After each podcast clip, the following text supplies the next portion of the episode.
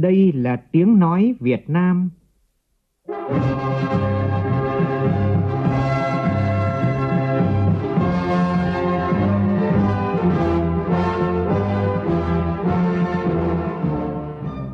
là tiếng nói Việt Nam, phát thanh từ Hà Nội, thủ đô nước Cộng hòa xã hội chủ nghĩa Việt Nam.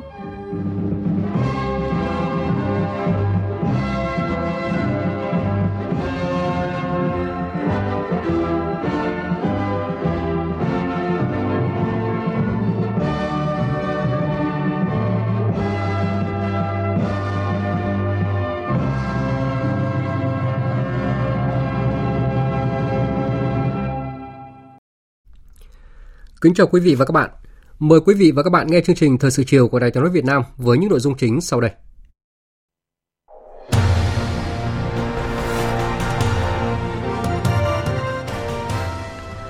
Làm việc với Ban Thường vụ tỉnh ủy Quảng Bình, Chủ tịch nước Nguyễn Xuân Phúc đề nghị địa phương phải khai thác được những lợi thế riêng có, đặc sắc nhất để phát triển. Thảo luận về dự án luật dầu khí sửa đổi, các đại biểu Quốc hội đề nghị cần phải tạo khung khổ pháp lý cho ngành dầu khí phát triển đáp ứng yêu cầu mới. Chủ trì cuộc họp trực tuyến Ban chỉ đạo của Chính phủ thực hiện dự án xây dựng công trình đường bộ cao tốc Bắc Nam phía Đông, Phó Thủ tướng Lê Văn Thành khẳng định, mục tiêu dự án là không thay đổi, các đơn vị địa phương chậm tiến độ sẽ chịu trách nhiệm trước chính phủ và phải bị thay thế. Kinh doanh trên mạng là mỏ vàng của nhiều người nhưng vẫn là một khoảng trống lớn trong quản lý thuế của nhà nước. Trong phần tin quốc tế, chiến dịch quân sự đặc biệt của Nga tại Ukraine có bước ngoặt lớn khi Ukraine chịu tổn thất nặng nề tại khu vực phía đông. NATO họp bàn việc hỗ trợ vũ khí thêm cho Ukraine. Lũ trên hơn 50 con sông ở miền Đông và miền Nam Trung Quốc vượt mức báo động vì mưa lớn.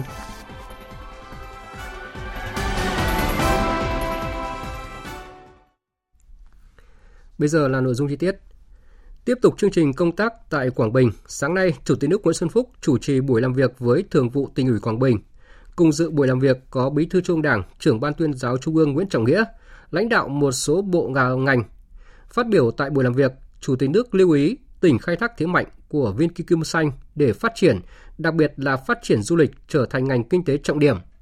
Tuy nhiên, cũng cần lưu ý trụ đỡ nông nghiệp khi đa số người dân của tỉnh, nhất là người dân vùng đồng bào dân tộc thiểu số, sống chủ yếu dựa vào nông nghiệp. Nhóm phóng viên Vũ Dũng và Thanh Hiếu phản ánh. Sau khi nghe lãnh đạo tỉnh báo cáo và các bộ ngành phát biểu ý kiến, phát biểu chỉ đạo tại buổi làm việc, Chủ tịch nước Nguyễn Xuân Phúc đánh giá thời gian vừa qua, Đảng bộ chính quyền và nhân dân tỉnh Quảng Bình đã phát huy truyền thống đoàn kết, thực hiện tốt nghị quyết Đại hội Đảng bộ tỉnh lần thứ 17. Dù gặp nhiều khó khăn, nhưng năm ngoái tỉnh vẫn đạt và vượt kế hoạch 13 chỉ tiêu kinh tế xã hội, hoàn thành nhiều dự án trọng điểm về năng lượng như cụm trang trại điện gió B và T với công suất 252 MW, tổng mức đầu tư 8.200 tỷ đồng và đã phát điện thương mại từ cuối năm ngoái. Tỷ lệ che phủ rừng của tỉnh đứng thứ hai cả nước. Toàn tỉnh có 88 trong tổng số 128 xã đạt chuẩn nông thôn mới. Tỷ lệ chiếm gần 69%. Tuy nhiên, Chủ tịch nước Nguyễn Xuân Phúc cũng lưu ý tỉnh còn gặp nhiều khó khăn do tỷ lệ đồi núi chiếm gần 80%, thời tiết khắc nghiệt, thiên tai, bão lũ, quy mô kinh tế còn nhỏ, cơ sở hạ tầng còn lạc hậu, sức cạnh tranh thấp, tỷ lệ hộ nghèo còn cao. Từ thực tế đó, Chủ tịch nước Nguyễn Xuân Phúc chỉ đạo Quảng Bình phải khai thác được những lợi thế riêng có, đặc sắc nhất để phát triển. Mà tôi đã có lần phát biểu ở đây, đây Quảng Bình là một viên kim cương xanh, không chỉ biển xanh mà còn rừng xanh, môi trường xanh. Cái tinh thần là các đồng chí Quảng Bình có đủ điều kiện để phát triển sân bay, bến cảng, di sản văn hóa thế giới, cảng biển, đặc biệt là biên giới. Những điều kiện như vậy không phải tỉnh nào cũng có. Chính vì vậy mà tại cuộc họp này tôi xin lưu ý các đồng chí là tỉnh Quảng Bình cần phải có một cái tầm nhìn lâu dài trong phát triển. Ví dụ như tôi đang nói một công việc du lịch thành vấn đề chiến lược. Tôi có lần tôi phát biểu ra cái đây phẩm 9 10 năm tôi nói Quảng Bình phải làm ít nhất 10 sân golf thôi nên nhiều người phản đối lắm. Bây giờ các đồng chí phải làm để thu hút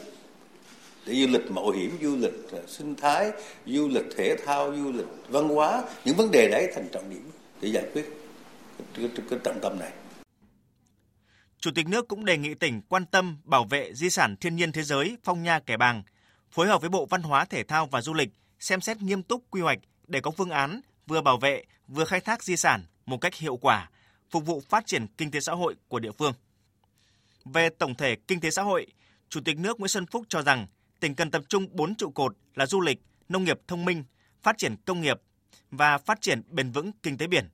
Trong đó phải đặc biệt chú ý đến lĩnh vực nông nghiệp.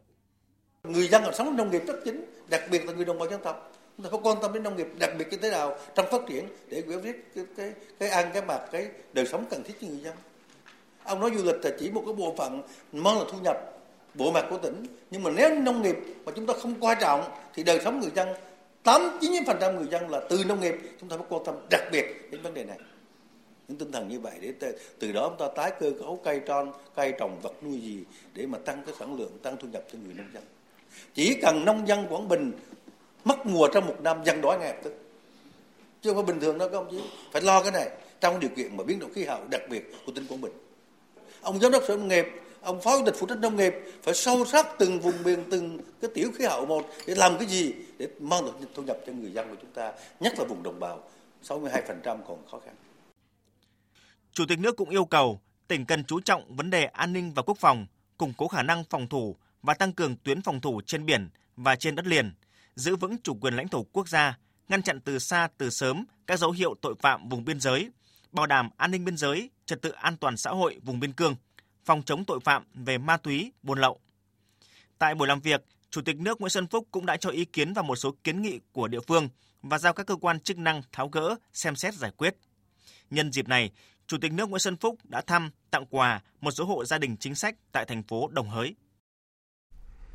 Chiều nay, Thủ tướng Phạm Minh Chính tiếp đại sứ Ai Cập tại Việt Nam Aman Abdel Kader El Mosti tới chào xã giao. Phóng viên Vũ Khuyên đưa tin.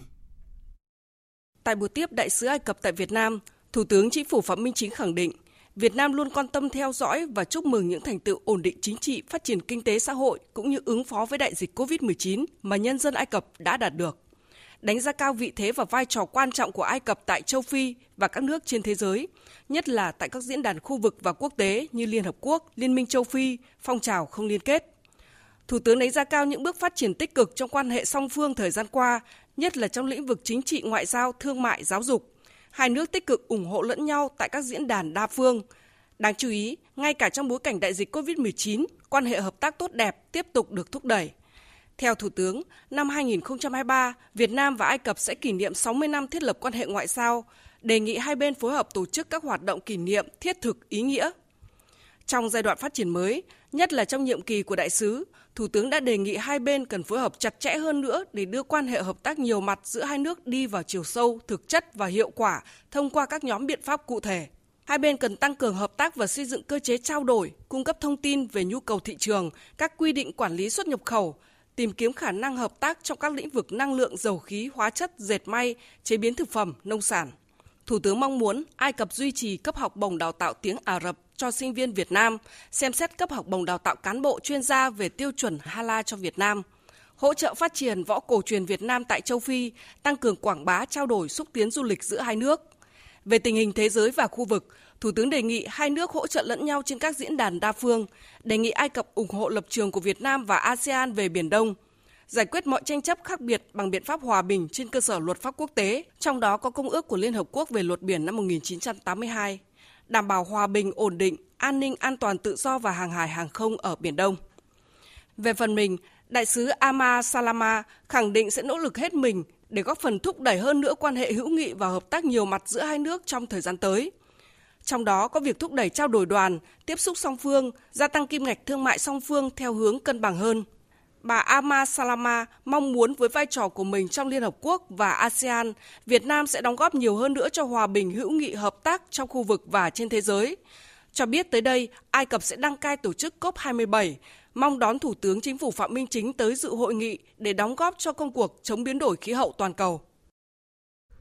Cũng chiều nay, Thủ tướng Chính phủ Phạm Minh Chính đã tiếp đại sứ Mông Cổ tại Việt Nam Chikche Serechao. Tiếp đại sứ Mông Cổ tại Việt Nam Chikche Serechao, Thủ tướng Chính phủ Phạm Minh Chính chúc mừng ngài Chikche Serechao được nhà nước Mông Cổ cử làm đại sứ tại Việt Nam. Tin tưởng trong nhiệm kỳ tại Việt Nam, ngài đại sứ sẽ là cầu nối thúc đẩy giao lưu nhân dân và có những đóng góp quan trọng vào việc tăng cường phát triển quan hệ hữu nghị truyền thống giữa hai nước. Thủ tướng cho biết, Việt Nam Mông Cổ có quan hệ hợp tác hữu nghị truyền thống, luôn ủng hộ giúp đỡ lẫn nhau trong quá trình xây dựng và phát triển đất nước, đạt được nhiều thành tựu trong gần 70 năm qua. Thủ tướng đánh giá cao việc ngài đại sứ mới sang nhận nhiệm vụ nhưng rất tích cực thúc đẩy quan hệ hợp tác hai nước, trong đó có việc mở đường bay thẳng kết nối Việt Nam với Mông Cổ, góp phần quan trọng vào việc tăng cường giao lưu nhân dân hai nước cũng như thúc đẩy hợp tác kinh tế thương mại, đầu tư và du lịch. Thủ tướng đề nghị ngài đại sứ phối hợp chặt chẽ với các cơ quan bộ ngành của Việt Nam để thúc đẩy phát triển thực chất quan hệ song phương. Theo đó, hai bên tiếp tục duy trì các hoạt động trao đổi đoàn và tiếp xúc cấp cao và các cấp dưới nhiều hình thức linh hoạt, qua đó góp phần tăng cường sự hiểu biết, tin cậy lẫn nhau giữa lãnh đạo và nhân dân hai nước. Việt Nam luôn sẵn sàng đón các nhà lãnh đạo Mông Cổ sang thăm Việt Nam trong thời gian tới hai bên tiếp tục thúc đẩy hợp tác an ninh quốc phòng phát triển thực chất hiệu quả, nhất là sau khi ký kết thỏa thuận về hợp tác trong lĩnh vực quốc phòng và hiệp định về cùng bảo vệ trao đổi thông tin, hợp tác triển khai hiệu quả các cơ chế và thỏa thuận hợp tác song phương. Trước mắt, hai bên hợp tác chặt chẽ tổ chức thành công kỳ họp lần thứ 18 Ủy ban Liên Chính phủ Việt Nam Mông Cổ, dự kiến tổ chức tại Mông Cổ tháng 8 năm 2022. Thủ tướng đề nghị hai bên tiếp tục tăng cường xuất nhập khẩu hàng hóa giữa hai nước, trong đó mở rộng cơ chế xuất khẩu hàng nông sản thế mạnh của Việt Nam, tổ chức các hội nghị, hội thảo xúc tiếp xúc tiến thương mại và đầu tư giữa hai nước theo hình thức linh hoạt để nâng kim ngạch thương mại song phương trong thời gian tới. Theo thông cáo từ Ủy ban Đối ngoại của Quốc hội, nhận lời mời của Chủ tịch Quốc hội Vương Đình Huệ, Chủ tịch Quốc hội Cộng hòa Mozambique Esperanza Laurinda Francisco Nhuane Biat dẫn đầu đoàn đại biểu Quốc hội Cộng hòa Mozambique và phu quân thăm chính thức nước Cộng hòa xã hội chủ nghĩa Việt Nam từ ngày 18 đến ngày 23 tháng 6. Tiếp tục kỳ họp thứ ba Quốc hội khóa 15, sáng nay thảo luận tại hội trường về dự án luật dầu khí sửa đổi, các đại biểu đề nghị cần phải tạo khung khổ pháp lý cho ngành dầu khí phát triển, đáp ứng yêu cầu mới. Phản ánh của nhóm phóng viên Hà Thảo và Trung Hiếu. Các đại biểu Quốc hội nhận định Dầu khí là một ngành đặc thù với nhiều đặc điểm riêng biệt, tiềm năng và lợi ích khai thác cao nhưng tính rủi ro cũng lớn. Bên cạnh đó, phạm vi hoạt động khai thác trên biển cũng vô cùng đặc biệt, nên cần cơ chế riêng để ngành dầu khí có thể hoạt động một cách rộng mở và độc lập. Đại biểu Hoàng Đức Thắng, đoàn Quảng Trị nêu ý kiến. Nguyên tắc xuyên suốt trong xây dựng luật nhằm tạo hành lang pháp lý cho việc phát triển ngành dầu khí, đóng góp ngày càng quan trọng cho sự nghiệp phát triển kinh tế và bảo vệ toàn vẹn lãnh thổ, an ninh tổ quốc Phát triển công nghiệp dầu khí là phát triển đồng bộ tất cả các lĩnh vực như từ tìm kiếm, thăm dò, khai thác đến thu gom, vận chuyển, chế biến, dự trữ, phân phối, xuất nhập khẩu dầu khí và các sản phẩm chế biến từ dầu khí cần được luật hóa trong quá trình xây dựng, sửa đổi luật dầu khí. Quan tâm đến quy định cơ quan dầu khí quốc gia đóng hai vai trò, vừa là doanh nghiệp, vừa là cơ quan quản lý nhà nước – nhiều đại biểu đề nghị cơ quan soạn thảo cần quy định rõ chức năng nhiệm vụ, quyền hạn và có cơ chế kiểm soát tránh xung đột lợi ích. Đại biểu Trần Hoàng Ngân, đoàn thành phố Hồ Chí Minh nêu ý kiến. Cái khó chúng ta là làm sao tách bạch được chức năng quản lý nhà nước và chức năng kinh doanh của tập đoàn dầu khí. Và trong cái luật á, thì cái việc phân cấp, phân quyền, quỹ quyền giữa Thủ tướng Chính phủ, Bộ Công Thương và Tập đoàn Dầu khí Việt Nam thì tôi thấy cũng chưa có được rõ ràng. Thì à, tôi nghĩ rằng là ban soạn thảo nghiên cứu xem xét thêm tôi cũng đang rất là băn khoăn ở cái chỗ này. Chúng ta làm rõ hơn cái chức năng nhiệm vụ quyền hạn và nghĩa vụ của tập đoàn dầu khí Việt Nam. Các đại biểu Quốc hội cũng đề nghị dự thảo luật phải đạt yêu cầu cao hơn với vấn đề kiểm soát và bảo vệ môi trường trong khai thác dầu khí. Đại biểu nhấn mạnh, vấn đề môi trường lớn nhất trong hoạt động dầu khí là sự cố tràn dầu. Trong khi đó, các sự cố tràn dầu không rõ nguyên nhân diễn ra ngày càng nhiều, gây thiệt hại lớn về kinh tế và để lại hậu quả lâu dài đối với môi trường biển. Nguy hiểm hơn, khó phát hiện hơn và gây hậu quả lâu dài là hiện tượng dầu âm thầm dò dỉ, thoát ra biển do các hoạt động dầu khí như là xử lý không tốt các lỗ khoan thăm dò và lỗ khoan sau khai thác khi triển khai hoạt động khai thác, thu dọn công trình dầu khí. Do vậy, đại biểu Quốc hội đề nghị ban soạn thảo dự án luật làm rõ và bổ sung vào trong dự thảo luật các quy định về trách nhiệm của tổ chức cá nhân tiến hành hoạt động dầu khí và cơ quan quản lý trong việc xây dựng, trình duyệt và kiểm tra, giám sát việc thực hiện kế hoạch phòng ngừa và ứng phó sự cố môi trường. Cũng sáng nay, với đa số đại biểu tán thành, Quốc hội đã thông qua nghị quyết về phê chuẩn quyết toán ngân sách nhà nước năm 2020 theo đó, tổng số thu cân đối ngân sách nhà nước là gần 2 triệu 280 nghìn tỷ đồng. Tổng số chi cân đối ngân sách nhà nước là hơn 2 triệu 350 nghìn tỷ đồng. Bộ chi ngân sách nhà nước là hơn 216 nghìn tỷ đồng, bằng 3,44% tổng sản phẩm trong nước. Tổng mức vay của ngân hàng nhà nước để bù đắp bộ chi và trả nợ gốc là hơn 436 nghìn tỷ đồng. Còn vào chiều nay, thảo luận tại hội trường về dự án luật sửa đổi bổ sung một số điều của luật tần số vô tuyến điện, các đại biểu nhấn mạnh tần số vô tuyến điện là tài sản quốc gia, nhà nước cần tiếp tục hoàn thiện pháp luật làm cơ sở cho việc quản lý, sử dụng, khai thác hiệu quả, bảo vệ tài nguyên tần số. Tuy nhiên, cần nghiên cứu kỹ lưỡng quy định sử dụng tần số vô tuyến điện phục vụ quốc phòng an ninh kết hợp với phát triển kinh tế trong trường hợp đặc biệt, cũng như phương thức cấp giấy phép sử dụng tần số vô tuyến điện. Nhóm phóng viên Đài tiếng nói Việt Nam tiếp tục phản ánh. Một chính sách mới được bổ sung tại dự thảo luật sửa đổi bổ sung một số điều của luật tần số vô tuyến điện. Đó là trong trường hợp đặc biệt, Thủ tướng Chính phủ quyết định việc sử dụng tần số vô tuyến điện phục vụ mục đích quốc phòng an ninh để kết hợp phát triển kinh tế xã hội. Theo đại biểu Đào Chí Nghĩa, đoàn thành phố Cần Thơ, quy định này góp phần nâng cao hiệu quả sử dụng tần số vô tuyến điện, nhưng cần cụ thể thế nào là trường hợp đặc biệt để đảm bảo minh bạch công bằng về lợi ích, nghĩa vụ. Nếu mục tiêu là mạng lưỡng dụng thì chắc chắn ngay từ khâu thiết kế mạng và quy trình vận hành ban đầu phải tính toán sao cho bảo đảm phục vụ quốc phòng an ninh. Với các yêu cầu an toàn, bảo mật cao, đồng thời vẫn có thể cung cấp dịch vụ cho phát triển kinh tế xã hội khi cần thiết. Tuy nhiên, dự luật cũng cần phải nghiên cứu bổ sung. Cụ thể thế nào là trường hợp đặc biệt? Hoặc bổ sung một điều khoản giao cho Thủ tướng quy định các trường hợp đặc biệt được phép đề nghị Thủ tướng quyết định sử dụng tần số vô tuyến điện với mục đích lưỡng dụng là gì nhằm minh bạch và phù hợp. Tuy nhiên, nhiều đại biểu cho rằng đây là vấn đề hệ trọng, cần nghiên cứu kỹ lưỡng, đánh giá tác động đầy đủ toàn diện. Đại biểu Nguyễn Thành Công, đoàn Ninh Bình và đại biểu Nguyễn Thị Mai Phương, đoàn Gia Lai nêu ý kiến. Việc sử dụng cùng một tần số cho hai mục đích rất khó, cần phải cân nhắc rất thận trọng do có sự khác biệt về đặc điểm hạ tầng, vận hành, khai thác, đặc điểm hoạt động phục vụ quốc phòng an ninh là có tính ưu tiên bảo mật đặc biệt. Khác với hoạt động phát triển kinh tế xã hội là có tính minh bạch, cạnh tranh cao. Việc sử dụng kết hợp như vậy có thể làm ảnh hưởng đến việc thực hiện nhiệm vụ chính trị được giao, tiềm ẩn nguy cơ làm lộ lọt bí mật nghiệp vụ, bí mật quốc phòng an ninh, bí mật quốc gia. Nếu quy định như dự thảo thì khó đảm bảo được mục tiêu đảm bảo quốc phòng an ninh như đã đề ra do tần số vô tuyến điện bị phân tán cho cả mục đích phát triển kinh tế xã hội và mục đích quốc phòng an ninh. Hơn nữa, dự thảo luật chỉ quy định chung chung trường hợp đặc biệt, như thế là chưa đảm bảo chặt chẽ và minh bạch. Đối với phương thức cấp giấy phép sử dụng tần số vô tuyến điện, các đại biểu tán thành 3 phương thức gồm cấp trực tiếp, đấu giá và thi tuyển. Song cần quy định rõ ràng cụ thể hơn các tiêu chí, điều kiện cấp giấy phép sử dụng tần số vô tuyến điện theo từng phương thức, đặc biệt là đấu thầu đã được quy định trong luật tần số vô tuyến điện năm 2009. Đại biểu Đỗ Thị Việt Hà, đoàn Bắc Giang đề nghị ban soạn thảo dự án luật làm rõ lý do khiến 13 năm qua không có trường hợp nào đấu giá quyền sử dụng tần số vô tuyến điện đề nghị đánh giá kỹ hơn và giải trình vướng mắc tại sao qua hơn 13 năm thi hành luật tần số vô tuyến điện mà chính sách này cũng chưa được thực hiện, nguyên nhân của vướng mắc do đâu, bất cập như thế nào. Đồng thời, cần có dự báo tác động toàn diện của chính sách đến kinh tế, xã hội, lợi ích của các doanh nghiệp có liên quan, nhất là các vấn đề liên quan đến quốc phòng, an ninh. Thứ hai, đề nghị tiếp tục giả soát, đánh giá kỹ hơn, toàn diện hơn các quy định của pháp luật có liên quan để bảo đảm tính phù hợp, thống nhất, đồng bộ trong hệ thống pháp luật hiện hành như là luật xử lý vi phạm hành chính,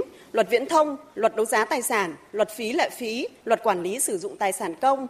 Phát biểu giải trình làm rõ vấn đề mà đại biểu Quốc hội nêu, Bộ trưởng Bộ Thông tin và Truyền thông Nguyễn Mạnh Hùng cho biết. Đấu giá tần số luôn phải đi kèm với cam kết triển khai mạng. Vi phạm cam kết này là vi phạm nghiêm trọng và do vậy cần phải có chế tài đủ mạnh. Dự thảo quy định thu hồi giấy phép và không hoàn trả các khoản tài chính mà doanh nghiệp đã nộp là biện pháp quản lý nhà nước để xử lý đối với trường hợp vi phạm.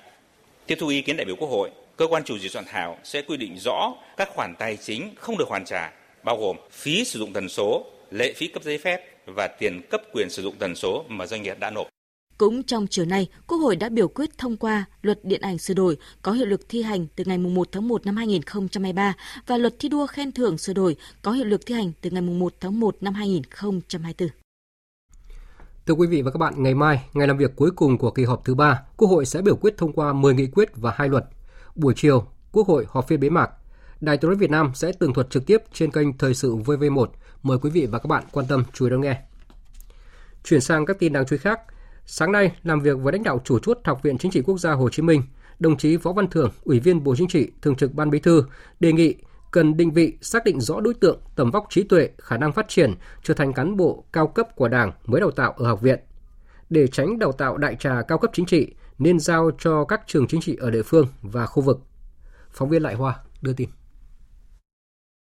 Năm 2020-2021, Học viện Chính trị Quốc gia Hồ Chí Minh chú trọng xây dựng phát triển nội dung chương trình, hoàn thiện quy chế quản lý, tăng cường kỷ cương kỷ luật, nâng cao chất lượng công tác đào tạo, bồi dưỡng lý luận chính trị, cho cán bộ lãnh đạo quản lý của Đảng, Nhà nước, hệ thống chính trị, xây dựng phát triển nội dung chương trình đào tạo, bồi dưỡng cán bộ quản lý, đã hoàn thành bổ sung cập nhật 19 bộ giáo trình cao cấp lý luận chính trị, biên soạn 10 giáo trình trung cấp lý luận chính trị, đặc biệt chú trọng lồng ghép thực hiện nghị quyết số 35 về bảo vệ nền tảng tư tưởng của Đảng, đấu tranh phản bác các quan điểm sai trái thù địch vào chương trình bài giảng của các hệ lớp. Học viện Chính trị Quốc gia Hồ Chí Minh đề nghị Ban Bí thư Trung ương Đảng xem xét phê duyệt đề án đào tạo giảng viên lý luận chính trị bậc đại học, ngành giảng viên lý luận chính trị nhằm đáp ứng cơ bản lâu dài nguồn cán bộ giảng viên của hệ thống học viện, các trường chính trị tỉnh, thành phố quy định sinh viên học tập chuyên ngành giảng viên lý luận chính trị được hưởng phụ cấp như học viên các trường sĩ quan quân đội,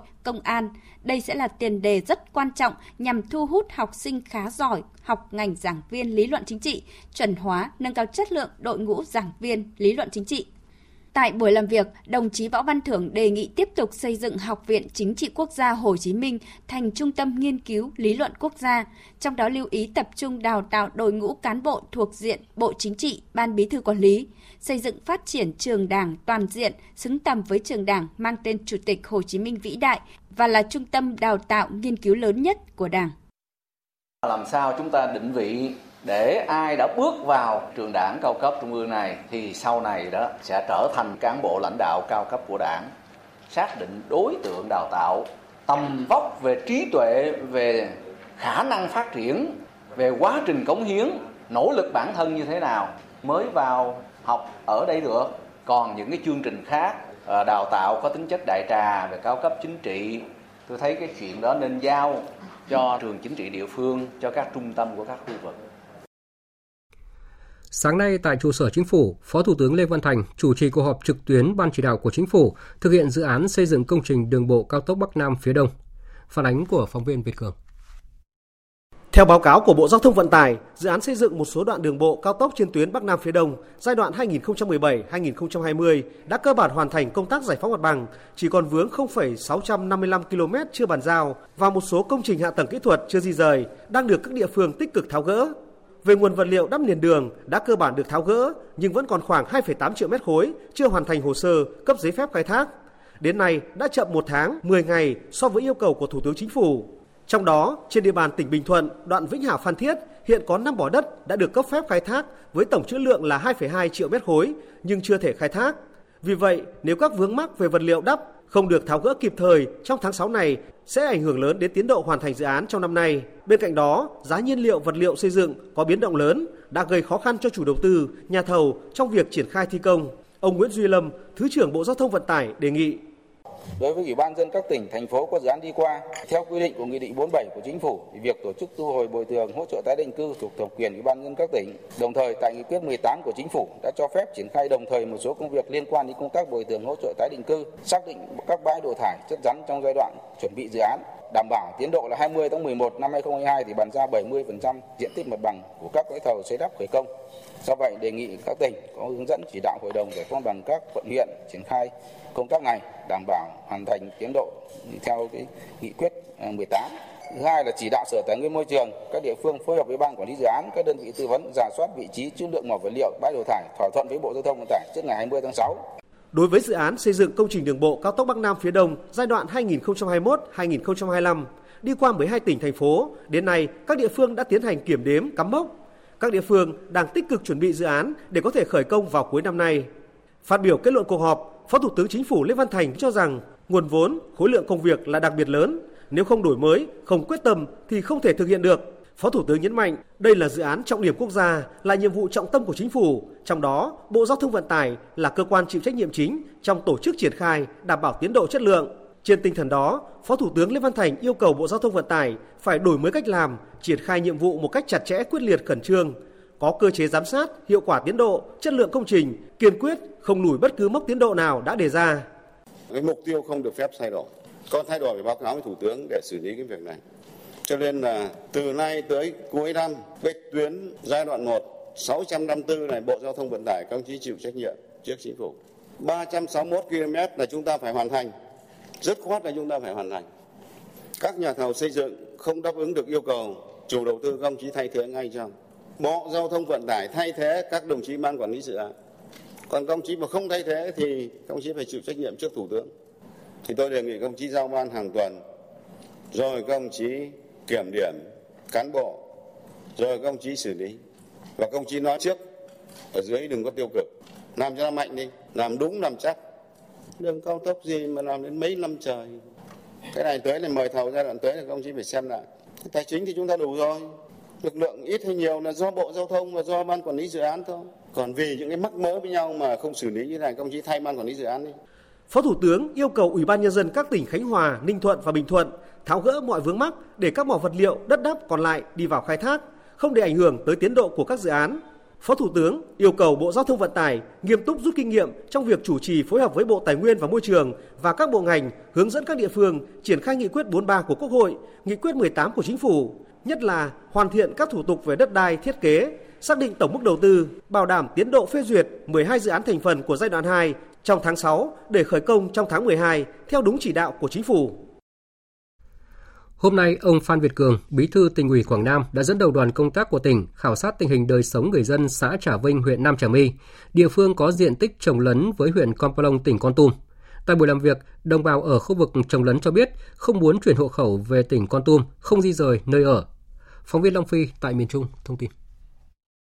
Từ năm 2008 đến nay, hai tỉnh Quảng Nam và Con Tum đã có nhiều buổi làm việc nhưng chưa thống nhất phương án giải quyết vướng mắc về địa giới hành chính. Hiện giữa xã Trà Vinh, huyện Nam Trà My, tỉnh Quảng Nam và xã Đắc Nênh, huyện Con Plong, tỉnh Con Tum còn một số vướng mắc về địa giới hành chính. Đường địa giới hành chính không trùng khớp với thực tế quản lý, canh tác, sinh sống tại địa phương. Tổng diện tích khu vực trồng lấn gần 6.200 hecta đất tự nhiên với chiều dài toàn tuyến vướng mắc trên 10 km. Trên cơ sở kết quả khảo sát thực địa, lãnh đạo hai tỉnh Quảng Nam và Con Tum đề nghị Bộ Nội vụ báo cáo Chính phủ chủ trì giải quyết vướng mắc. Bộ Nội vụ đã đề nghị Ủy ban Nhân dân tỉnh Quảng Nam phối hợp với các tỉnh liên quan ký pháp lý hồ sơ, bản đồ địa giới hành chính để hoàn thành dự án, hoàn thiện hiện đại hóa hồ sơ, bản đồ địa giới hành chính và xây dựng cơ sở dữ liệu về địa giới hành chính trước khi đề xuất giải quyết vướng mắc địa giới hành chính. Trong chuyến khảo sát thực tế làm việc với chính quyền và người dân xã Trà Vinh, huyện Nam Trà My vào sáng nay 15 tháng 6, ông Phan Việt Cường, Bí thư tỉnh ủy, Chủ tịch Hội đồng Nhân dân tỉnh Quảng Nam cho biết nguyện vọng của người dân khu vực trồng lấn là không chuyển hộ khẩu về phía tỉnh Con Tum, không di dời nơi ở. Tỉnh Quảng Nam và tỉnh Con Tum đã xây dựng các phương án giải quyết vướng mắc về địa giới hành chính để tiếp tục trao đổi, tìm tiếng nói chung trong vấn đề này. Công việc giải quyết địa giới hành chính hết sức phức tạp, mang tính chất lịch sử, truyền thống văn hóa chúng tôi à, sẽ nghiên cứu từ thực tiễn bản đồ và địa giới hành chính đặt ra nhiều phương án chúng ta giải quyết cho thấu tình đạt lý máu chốc nhất phải lấy ý kiến của bà con nhân dân làm sao cho hơi bay được yên ổn Ngân hàng Nhà nước hôm nay đã tổ chức họp báo thông tin về kết quả hoạt động 6 tháng đầu năm với kết quả đạt được là tiến dụng tăng 8,15% so với cuối năm ngoái và mục tiêu tăng trưởng tiến dụng đặt ra cuối năm là 14%. Phóng viên Bảo Ngọc thông tin.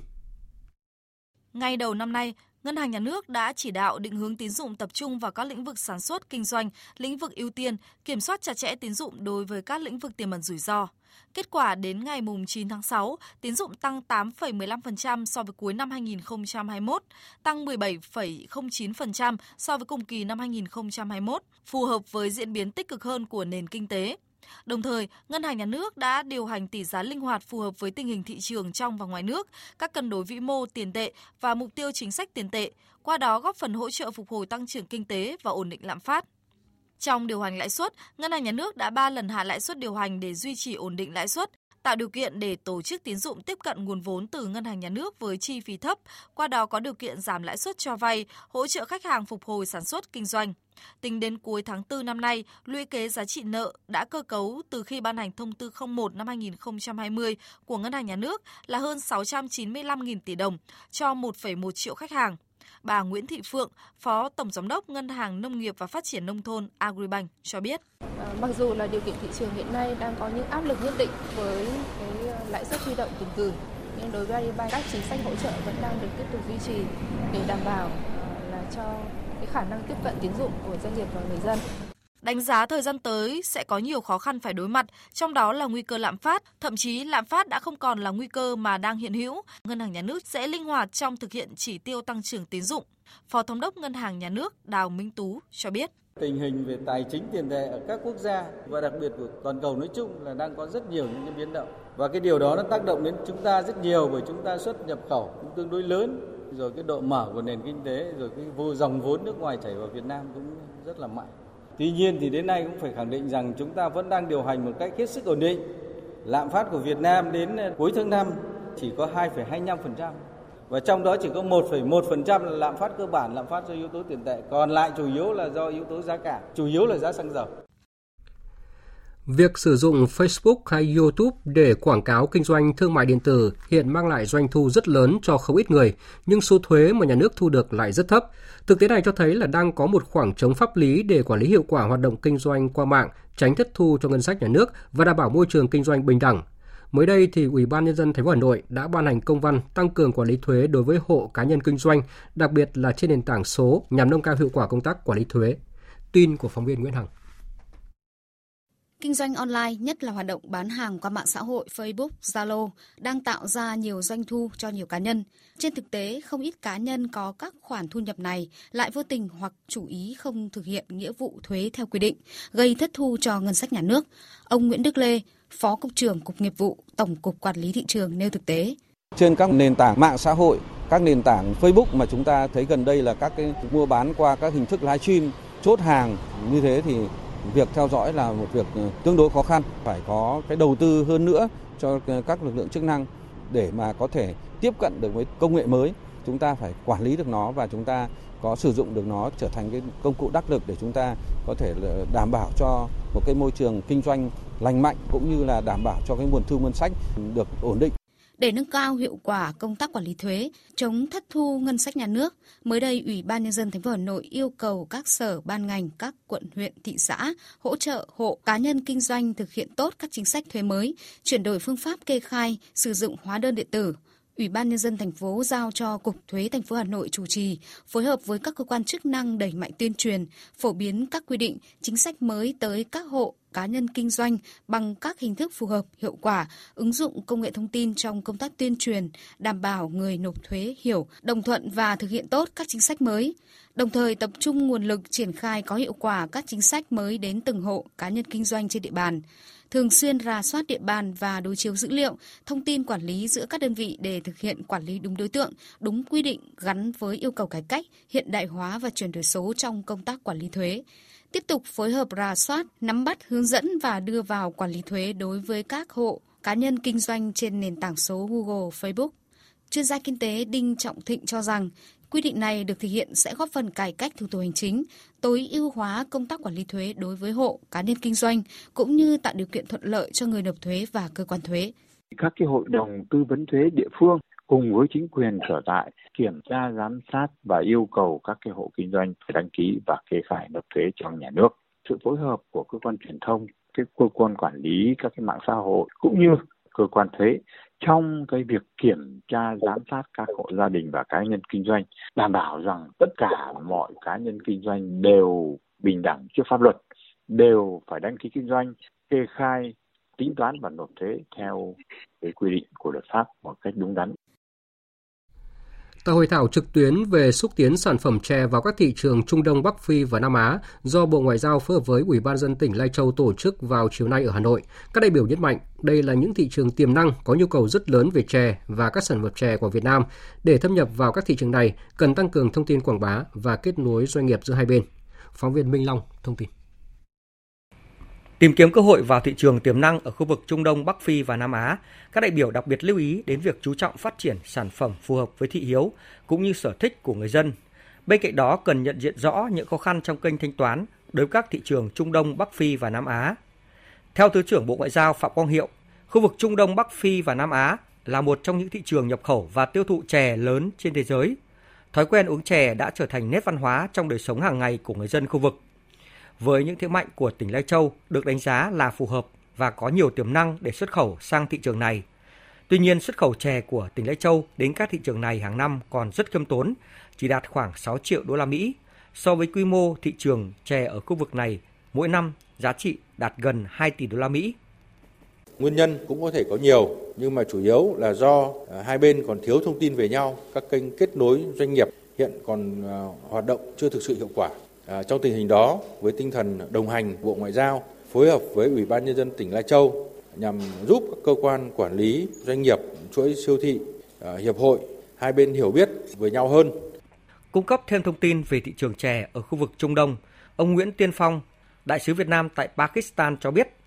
thị trường Pakistan và Afghanistan không phải thị trường quá khó tính trong nguồn gốc xuất xứ chỉ dẫn địa lý là dư địa là cơ hội để cho chè Việt Nam nói chung và chè của Lai Châu thâm nhập vào thị trường này đẩy mạnh các cái hình thức giới thiệu quảng bá quảng cáo sản phẩm trên đại chúng có bao bì đóng gói phù hợp với văn hóa hồi giáo và đặc biệt là tập trung vào sản xuất các cái mặt hàng không chỉ xuất khẩu chè thô mà chúng ta đóng gói sản xuất mà theo tiêu chuẩn. Thưa quý vị và các bạn, hiện nay mực nước Hồ Hòa Bình đang cao hơn mức nước cao nhất trước lũ là 3,96 m Căn cứ quy trình vận hành liên hồ chứa trên lưu vực sông Hồng, Ban chỉ đạo quốc gia về phòng chống thiên tai lệnh giám đốc công ty Thủy điện Hòa Bình 20 giờ tối nay mở tiếp cửa xả đáy thứ 5 Thưa quý vị, ờ, không chỉ ờ, có hồ thủy điện Hòa Bình mà hiện thì mực nước tại các hồ thủy điện lớn khác như là Tuyên Quang, Sơn La và Thác Bà đều đã ở mức cao và phải tiến hành xả lũ. Đáng lo ngại là theo dự báo của Trung tâm Khí tượng Thủy văn Trung ương thì lượng mưa từ tháng 7 đến tháng 9 năm nay có thể tăng 30% so với thời gian này năm ngoái, đòi hỏi các địa phương khu vực hạ du chủ động phương án ứng phó với nguy cơ lũ lớn và ngập lụt có thể xảy ra. Phóng viên Vũ Miền thường trú tại khu vực Đông Bắc có bài viết đảm bảo an toàn đê điều trước nguy cơ lũ lớn. Mời quý vị và các bạn cùng nghe. Theo thống kê, cả nước hiện có hơn 240 km đê trong tổng số 2.740 km đê từ cấp 3 đến cấp đặc biệt xuất hiện những điểm sung yếu cần được xử lý. Chủ động ứng phó, hạn chế thấp nhất những hậu quả khi mưa lũ xảy ra, các địa phương có đê đã triển khai nhiều biện pháp phòng chống thiên tai trước mùa mưa lũ. Ông Nguyễn Văn Phúc, Phó Chủ tịch Ủy ban nhân dân huyện Thiệu Hóa, tỉnh Thanh Hóa nói: Chúng tôi xác định cái nhiệm vụ phòng chống thiên tai phải hết sức là chủ động. Vì vậy chúng tôi đã xây dựng và triển khai phương án từ 18 tháng 4 rất sớm so với trung ương và của tỉnh. Xây dựng phương án và giao trách nhiệm hết sức cụ thể rõ ràng đối với từng cấp với từng cá nhân, rõ người, rõ việc, rõ trách nhiệm. Chúng tôi tổ chức kiểm tra, nghiệm thu các cái nội dung và triển khai các cái nhiệm vụ trong phòng chống thiên tai. Nghệ An, một trong những địa phương thường xuyên chịu ảnh hưởng của mưa lũ khắc nghiệt. Địa phương hiện có 490 km đê các loại, trong đó có hơn 40 km đê từ cấp 3 trở lên, đảm bảo tiêu chuẩn theo quy hoạch. Với các tuyến đê cấp huyện, ngoại trừ đê biển, đê cửa sông đã được nâng cấp, thì các tuyến đê sông dưới cấp độ 3 và nội đồng chưa đạt theo quy hoạch. Ông Trần Quốc Toản, Phó tri cục trưởng tri cục Thủy lợi cho biết, Nghệ An đang cố gắng nỗ lực dành nguồn ngân sách tốt nhất cho việc duy tu bảo dưỡng đê điều. Tỉnh cũng đã chỉ đạo xây dựng và triển khai tất cả các phương án liên quan như phương án hộ đế, bảo vệ các công trình trọng điểm, hồ đập vân vân. Tỉnh cũng đã đầu tư ở kinh phí tu sửa các công trình à, ách yếu, các công trình trọng điểm về thủy lợi, về à, hạ tầng kỹ thuật, đê điều vân vân. Ngoài ra thì năm nay cũng có một cái nét mới là ủy ban tỉnh cũng hỗ trợ à, hàng chục tỷ đồng để duy tu bảo dưỡng các cái tuyến đê địa phương bên cạnh nguồn vốn duy tu của vốn nông nghiệp. Cùng với việc nâng cấp sửa chữa gia cố các tuyến đê, các địa phương cũng đẩy mạnh tuyên truyền vận động người dân không làm tổn thương và xử lý nghiêm các vụ xâm phạm đến hành lang đê điều. Như tại huyện Nam Sách, tỉnh Hải Dương, để xử lý triệt để tình trạng vi phạm hành lang an toàn đê, địa phương đã ra quân xử lý dứt điểm 232 vụ vi phạm. Ông Lương Văn Cảnh, Phó Giám đốc Sở Nông nghiệp Phát triển Nông thôn tỉnh Hải Dương cho biết, các tuyến đê được bảo vệ tốt hơn khi địa phương đẩy mạnh công tác tuyên truyền, nhất là các hộ dân sống ven đê về công tác đảm bảo trật tự an toàn giao thông đường thủy, bảo vệ các công trình đê điều. Chúng tôi đánh giá rất cao vai trò của các cái tổ cộng đồng, các cái tổ chức xã hội, đặc biệt là nhân dân ở các cái ven đê và chúng tôi đã có những cái sáng kiến như cái việc là ký cam kết không vi phạm pháp luật đê điều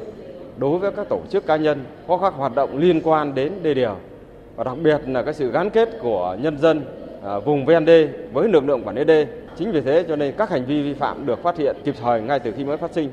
Tổng cục Phòng chống thiên tai đã đưa ra những cảnh báo cho mùa mưa bão sắp tới. Theo đó, dự báo lượng mưa lũ từ tháng 7 đến tháng 9 năm nay tăng 30% so với cùng kỳ. Với những diễn biến bất thường, mưa trái quy luật diễn ra tại Quảng Bình đến Khánh Hòa từ cuối tháng 3 đến đầu tháng 4 và gần đây nhất là lượng mưa lớn liên tục gây ngập lụt ở Hà Nội, Vĩnh Phúc, Bắc Ninh. Rất có thể cả nước sẽ đối mặt với tình trạng mưa lũ phức tạp hơn rất nhiều. Các đơn vị địa phương cần đẩy mạnh truyền thông về diễn biến khó lường của thời tiết nhằm tránh tâm lý chủ quan, xem nhẹ vai trò của đê điều.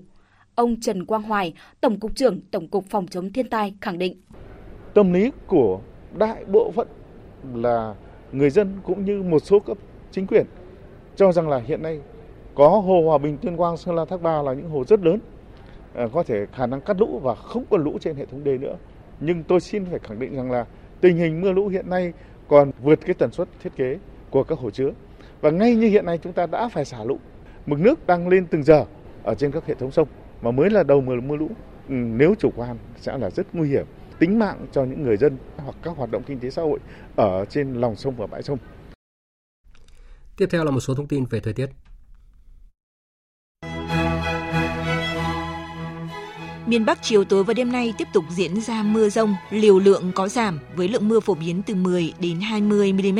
Lưu ý là trong mưa rông có khả năng xảy ra lốc xét, mưa đá và gió giật mạnh. Nguy cơ cao đến rất cao xảy ra lũ quét, sạt lở đất tại các tỉnh vùng núi Bắc Bộ và ngập úng tại các khu vực trũng thấp, khu vực đô thị. Từ Quảng Bình đến Phú Yên, nắng nóng hôm nay chỉ còn xảy ra cục bộ. Tuy nhiên, từ ngày mai đến ngày 17 tháng 6, nắng nóng có khả năng gia tăng và xảy ra trên diện rộng trở lại, với nhiệt độ cao nhất ban ngày lên mức từ 37 đến 38 độ, có nơi trên 38 độ. Đối với khu vực Tây Nguyên và Nam Bộ, tiếp diễn kiểu hình thái thời tiết ngày nắng nóng, chiều tối có mưa rông rải rác. Nhiệt độ trong buổi tối tại Nam Bộ, trong đó có thành phố Hồ Chí Minh trong khoảng từ 26 đến 27 độ. Tây Nguyên do yếu tố địa hình nên nhiệt độ tối và đêm thấp hơn từ 20 đến 23 độ.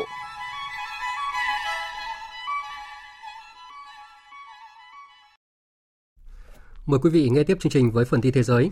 Hôm qua, theo giờ địa phương, tại trụ sở phái đoàn Việt Nam tại Liên Hợp Quốc ở New York, Mỹ, diễn ra buổi chiêu đãi dành cho các nước thành viên nhóm bạn bè Công ước Liên Hợp Quốc năm 1982 về luật biển, còn gọi là UNCLOS, nhân dịp kỷ niệm 40 năm ngày thông qua UNCLOS và kỷ niệm một năm thành lập nhóm bạn bè Công ước. Tin của phóng viên Phạm Huân, thường trú tại Mỹ. Buổi chiêu đãi có sự tham dự của trưởng phái đoàn 12 nước sáng lập nhóm, các đại sứ trưởng đoàn các nước tham gia hội nghị lần thứ 32, các nước thành viên UNCLOS và gần 100 đại diện các chuyên gia về luật biển của các nước thành viên nhóm bạn bè. Đại diện nhiều nước đã hoan nghênh sáng kiến của Việt Nam cũng như 12 nước đồng sáng lập nhóm, cho rằng buổi lễ có ý nghĩa tích cực diễn ra trong thời gian hội nghị UNCLOS 32, góp phần đề ra cam kết của đông đảo các nước thành viên Liên Hợp Quốc, các nước thành viên UNCLOS đối với Công ước. Chiến sự tại Donbass, miền đông Ukraine đang rất căng thẳng. Tổng thống Ukraine thừa nhận quân đội nước này đang chịu những tổn thất đau đớn tại đây và kêu gọi phương Tây hỗ trợ vũ khí khẩn cấp. Tổng hợp của biên tập viên Đình Nam. Tổng thống Ukraine Volodymyr Zelensky đêm qua cho biết, lực lượng của nước này đang hứng chịu những tổn thất đau đớn khi đối đầu với quân Nga ở thành phố Sievierodonetsk và tỉnh Kharkov. Trong 24 giờ qua, không có thay đổi căn bản nào trong cuộc chiến giành lại Donbass. Chiến sự dữ dội ở Sievierodonetsk cũng như các khu vực xung quanh. Tổn thất cho chúng tôi là đau đớn, nhưng chúng tôi phải giữ vững chiến tuyến này. Đây là lãnh thổ của chúng tôi. Điều quan trọng là chúng ta phải giữ vững phòng tuyến tại Donbass. Tổng thống Zelensky cho biết Ukraine cần có loại vũ khí chống tên lửa hiện đại ngay lúc này, rằng không có lý do gì để các nước đối tác chỉ hoãn vận chuyển vũ khí. Ông thừa nhận tên lửa và pháo của Nga đang chập thủng các tuyến phòng thủ và gây thiệt hại nặng. Hiện Nga đang kiểm soát khoảng 80% thành phố chiến lược Sievierodonetsk tại Donbass và đã đưa ra yêu cầu lực lượng Ukraine cố thủ trong nhà máy hóa chất Azov ở thành phố này đầu hàng. Chiến sự Ukraine căng thẳng và cuộc họp của Bộ trưởng Quốc phòng NATO và các đối tác hôm nay tại Bruxelles được quốc tế dành nhiều sự quan tâm khi khối liên minh quân sự này sẽ cùng thảo luận về việc cung cấp thêm các loại vũ khí cho Ukraine. Theo giới chức Mỹ, Bộ trưởng Quốc phòng nước này Lloyd Austin dự kiến sẽ chủ trì cuộc họp với sự tham dự của đại diện từ gần 50 quốc gia và Mỹ sẽ có những thông báo hỗ trợ quan trọng. Hôm qua, Tổng thư ký Tổ chức Hiệp ước Bắc Đại Tây Dương NATO Jens Stoltenberg cũng nhấn mạnh Ukraine nên được cung cấp thêm nhiều vũ khí hạng nặng cần thiết. Hãy đặt những câu hỏi quan trọng như chúng ta có đủ mạnh mẽ để bảo vệ các giá trị châu Âu tại Ukraine không? Tôi nghĩ câu trả lời là không. Chúng ta làm chưa đủ. Chúng ta chưa làm đủ để bảo vệ Ukraine, hỗ trợ người dân Ukraine. Theo ông Jens Stoltenberg, các thành viên NATO cũng cần thảo luận về việc xây dựng khả năng sẵn sàng cao hơn nữa của khối liên minh cũng như việc tăng cường trang bị vũ khí dọc theo sườn phía đông của liên minh, tiếp giáp với Nga. Tổng thư ký NATO rất kỳ vọng vào những chính sách củng cố sức mạnh của khối liên minh này sẽ được đưa ra trong cuộc họp thượng đỉnh vào cuối tháng tại Tây Ban Nha. Chính phủ Nhật Bản đã quyết định về thời gian tiến hành bầu cử thượng viện của nước này. Tối nay, Thủ tướng Kishida Fumio dự kiến sẽ có buổi họp báo với thông báo chính thức về sự kiện này ngay sau khi kỳ họp Quốc hội thông thường kết thúc. Phóng viên Bùi Hùng, thường trú tại Nhật Bản, thông tin. Danh sách ứng cử viên thường viện sẽ được niêm yết vào ngày 22 tháng 6 tới, ngày 10 tháng 7 sẽ chính thức tiến hành bầu cử. Trong thường viện tổng số ghế là 248, nhưng cuộc bầu cử lần này sẽ cạnh tranh 125 ghế bởi có một ghế khuyết được tăng thêm từ cuộc bầu cử bổ sung của tỉnh Kanagawa. Đương kim Liên minh cầm quyền tự do dân chủ LDP và Đảng Công minh ờ, nếu đạt 56 phiếu bầu sẽ giành thắng lợi. Ở dư luận cho rằng nếu thắng trong cuộc bầu cử thường viện lần này, Thủ tướng Kishida Fumio sẽ có cơ hội rộng mở hơn khi quyết tâm cải cách hiến pháp. Còn tại Pháp, kết quả vòng một bầu cử quốc hội nước này hôm 12 tháng 6 đã bị đảo ngược vào phút cuối với cách biệt rất nhỏ giữa các đảng đả, giữa các đảng đã làm bùng lên những tranh cãi tại Pháp. Liên minh cánh tả đối lập yêu cầu thành lập cơ quan bầu cử độc lập để tránh kịch bản tương tự tại vòng 2 diễn ra vào ngày 19 tháng 6. Trong khi đó, Liên minh ủng hộ Tổng thống Pháp Emmanuel Macron kêu gọi người dân tích cực đi bầu để đảm bảo đa số ghế tại Quốc hội khóa mới. Phóng viên Mạnh Hà, thường trú tại Pháp, thông tin. Phát biểu trong chuyến vận động tranh cử tại thành phố Toulouse, lãnh đạo của Liên minh cánh tả Nhân dân xã hội và sinh thái mới, ông Jean-Luc Mélenchon đã tập trung chỉ trích cơ quan tổ chức bầu cử là Bộ Nội vụ Pháp. Theo chính trị gia này, Bộ Nội vụ Pháp đã làm sai lệch kết quả vòng 1 ngày 12 tháng 6 khi đã bỏ qua tất cả các phiếu bầu dành cho các ứng cử viên thuộc Liên minh cánh tả tại các vùng lãnh thổ hải ngoại của Pháp. Ông Jean-Luc Mélenchon đã kêu gọi thành lập một cơ quan bầu cử độc lập thay cho Bộ Nội vụ, vốn thuộc quyền quản lý của Tổng thống Pháp Emmanuel Macron. Ông Mélenchon cũng cho rằng bài phát biểu về cuộc bầu cử quốc hội tại sân bay Orly trước khi lên đường thăm các nước Đông Âu hôm qua của ông Macron phần nào gợi lại kịch bản từng diễn ra tại cuộc bầu cử Tổng thống Mỹ. Hội đồng Nhà nước Pháp, cơ quan giám sát hoạt động bầu cử cũng cho rằng việc Bộ Nội vụ Pháp tính riêng rẽ số phiếu nhận được của từng đảng phái trong Liên minh cánh tả có thể làm giảm tính trung thực của kết quả bầu cử và có nguy cơ dẫn đến các khiếu kiện sau khi cuộc bầu cử kết thúc. Trong động thái đầu tiên sau kết quả gây tranh cãi tại vòng 1 được công bố, Tổng thống Pháp ông Emmanuel Macron thừa nhận Liên minh Trung sức đã giành chiến thắng khó khăn với cách biệt không đáng kể, đồng thời cho rằng kết quả này sẽ khó có thể đảm bảo liên minh của ông giành đa số ghế tại Quốc hội khóa tới. Ông Macron cũng chỉ trích các cáo buộc từ phe cánh tả và kêu gọi cử tri Pháp tích cực đi bầu tại vòng 2 vào ngày 19 tháng 6 tới để giúp ông có quyền lực tuyệt đối thực hiện các tham vọng trong vòng 5 năm tới. Một đợt mưa lớn kéo dài đang hoành hành tại các tỉnh miền Nam và miền Đông của Trung Quốc, khiến nước này tiếp tục phát đi cảnh báo lũ trên hơn 50 con sông ở hai tỉnh Phúc Kiến và Quảng Tây. Phóng viên Bích Thuận thường trú tại Bắc Kinh, Trung Quốc đưa tin. Đài khí tượng Trung ương Trung Quốc tiếp tục phát đi cảnh báo mưa lớn màu xanh sau khi dự báo 6 tỉnh miền Nam và Đông nước này gồm Phúc Kiến, Giang Tây, Quảng Đông, Quảng Tây, Vân Nam và Tây Tạng sẽ tiếp tục xảy ra các trận mưa xối xả trong vòng 24 giờ tới. Trước đó, một đợt mưa lớn xuất hiện từ ngày 10 tháng 6 đã khiến mực nước trên 33 con sông ở Quảng Tây vượt mức báo động. Một số nơi xảy ra hiện tượng lũ quét, gây ngập lụt nghiêm trọng, có nơi ngập tới 1,7 mét. Hôm 9 tháng 6, một trận sạt lở đất đã cướp đi sinh mạng của 7 người và khiến một người mất tích ở thành phố Bắc Lưu tại đây. Trong khi đó, tỉnh Phúc Kiến cũng có 22 con sông vượt mức báo động tính đến sáng ngày 14 tháng 6. Gần 85.000 người đã phải sơ tán do lo ngại về an toàn. Vừa rồi là những tin thời sự quốc tế đáng chú ý. Tiếp tục chương trình thời sự chiều nay sẽ là trang tin thể thao.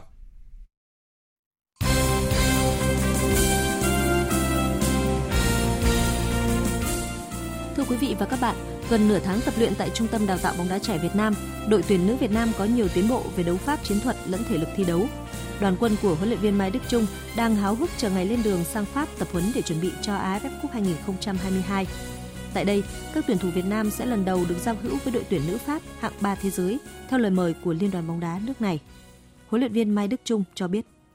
chưa từng có một đội tuyển bóng đá nữ thế giới nào để mời đội tuyển Việt Nam cả. Nhưng mà do vừa qua chúng ta đã vào đến lọt đến World Cup bóng đá nữ thế giới, rồi là uh, vừa rồi lại vô địch SEA Games. Đấy là cái tiếng vang và tiến bộ của đội tuyển bóng đá nữ Việt Nam chúng ta. Thì chính vì thế mà các cái đội bóng đá nữ thế giới mời chúng ta sang. Tương tự huấn luyện viên Mai Đức Trung, tiền đạo Huỳnh Như tỏ ra hào hứng trước cơ hội được tới Pháp đá giao hữu. Khi mà mình được uh, có một chuyến tập huấn tại Pháp thì như nghĩ đây là một cái uh, chuyến tập huấn rất là tốt để mà giúp cho toàn đội có thể uh, tập luyện cũng như là học tập về những cái uh, về một trong những đội bóng hàng đầu của thế giới và uh, để mà mình hướng xa hơn đó là chính chính là cái vòng chung kết World Cup năm 2023 của đội tuyển nữ Việt Nam. Sau chuyến tập huấn tại Pháp, đội tuyển nữ Việt Nam sẽ bay thẳng đến Philippines để tham dự AFF Cup 2022 đấu trường mà thầy trò huấn luyện viên Mai Đức Trung là nhà đương kim vô địch. Vào chiều nay, lượt trận thứ hai vòng chung kết Futsal HD Bank vô địch quốc gia 2022 đã khởi tranh tại nhà thi đấu Lâm Đồng. Ở trận đấu lúc 15 giờ, Hưng Gia Khang Đắk Lắk gây bất ngờ khi giành chiến thắng kịch tính trước Hiếu Hoa Đà Nẵng. Dù bị đánh giá yếu hơn, nhưng Hưng Gia Khang Đắk Lắk là đội có bàn mở tỷ số nhờ công của Phạm Hồng Nhân ở cuối hiệp 1. Sang hiệp 2, Thanh Tuấn và Văn Sang lần lượt ghi bàn đưa Hiếu Hoa Đà Nẵng vượt lên dẫn trước 2-1. Nhưng sau đó, những nỗ lực bám đuổi của Đắk Lắk đã giúp họ có thêm hai bàn thắng để ấn định chiến thắng 3-2. Chiến thắng này cũng đem về 3 điểm đầu tiên cho đại diện Tây Nguyên ở mùa giải này.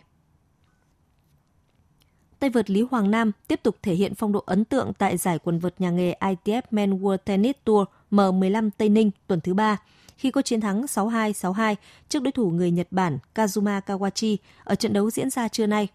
Kết quả này giúp Hoàng Nam giành vé vào vòng 2 và sẽ chạm trán tay vợt trong Ryan Chakun của Thái Lan.